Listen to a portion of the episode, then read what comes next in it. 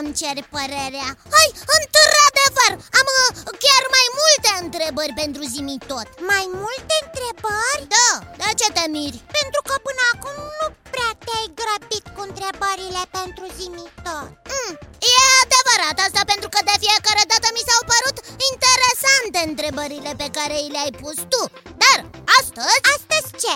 Astăzi aș vrea foarte mult Informații cu privire la Terra. Și unele fenomene care se întâmplă pe această planetă. Încep să devin curioasă. A, Vei afla imediat despre ce este vorba. Zimitot! Da, Biții, recepție, ca de obicei. Cred că ai auzit discuția noastră. Da, Biții, și sunt pregătit să-ți răspund la întrebări Sper să te țin acumulatorii Atunci să începem cât mai curând, Biții Bine, am auzit de flux și reflux Despre mare Știu că sunt creșteri și descreșteri Ale nivelului oceanului planetar Ei, Dar întrebarea mea este Unde pleacă apa în timpul refluxului? Unde dispare? În timpul refluxului, Biții, apa nu dispare Oh. Se deplasează se deplasează de pe o parte pe cealaltă a suprafeței terestre. Ah. Acest fapt se întâmplă deoarece apa oceanului planetar este atrasă de gravitația lunii. Ia, gravitația lunii? Gravitația este forța care face ca obiectele să cadă pe sol atunci când sunt aruncate în sus. Gravitația Pământului atrage obiectele.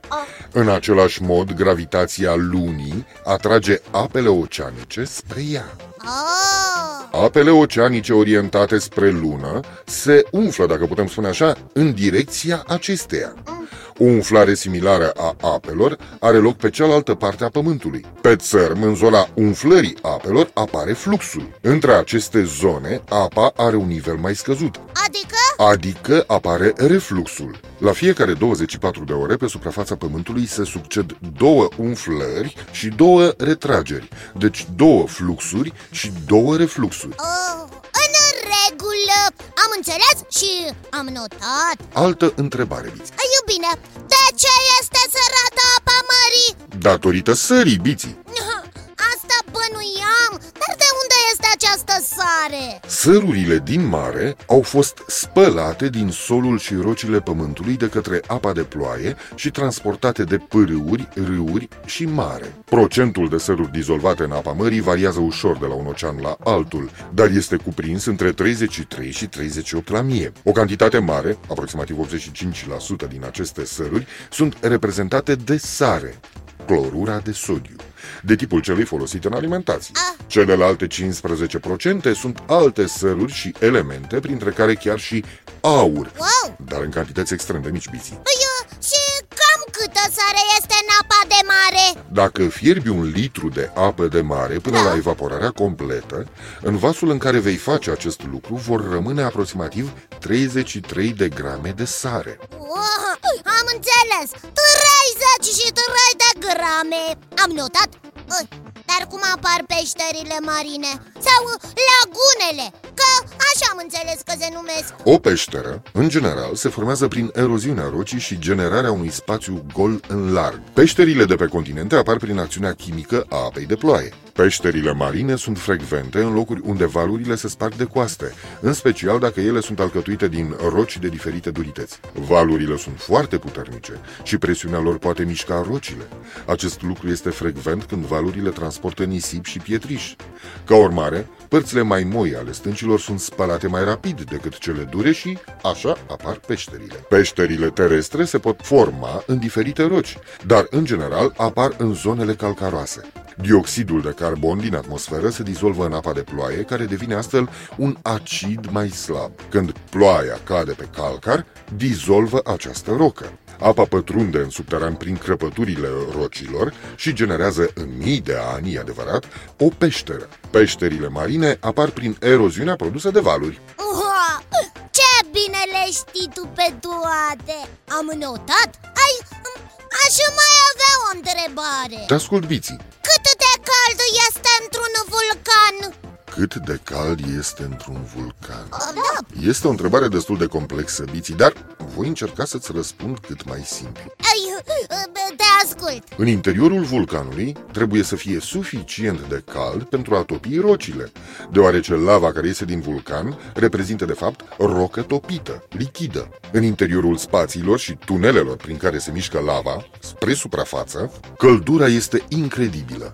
Lava roșie, fierbinte, iese în general din vulcan la o temperatură situată undeva între 920 și 1220 de grade Celsius. Ui, am notat Dar stai puțin. Stau Era vorba de temperatura lavei, pentru că în adâncul vulcanului lucrurile nu stau chiar așa.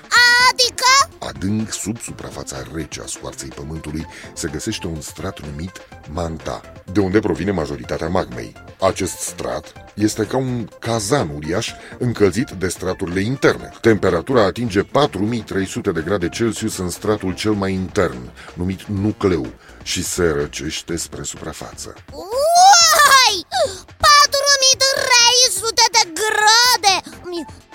Adevărată ganigulă. O mulțime de informații.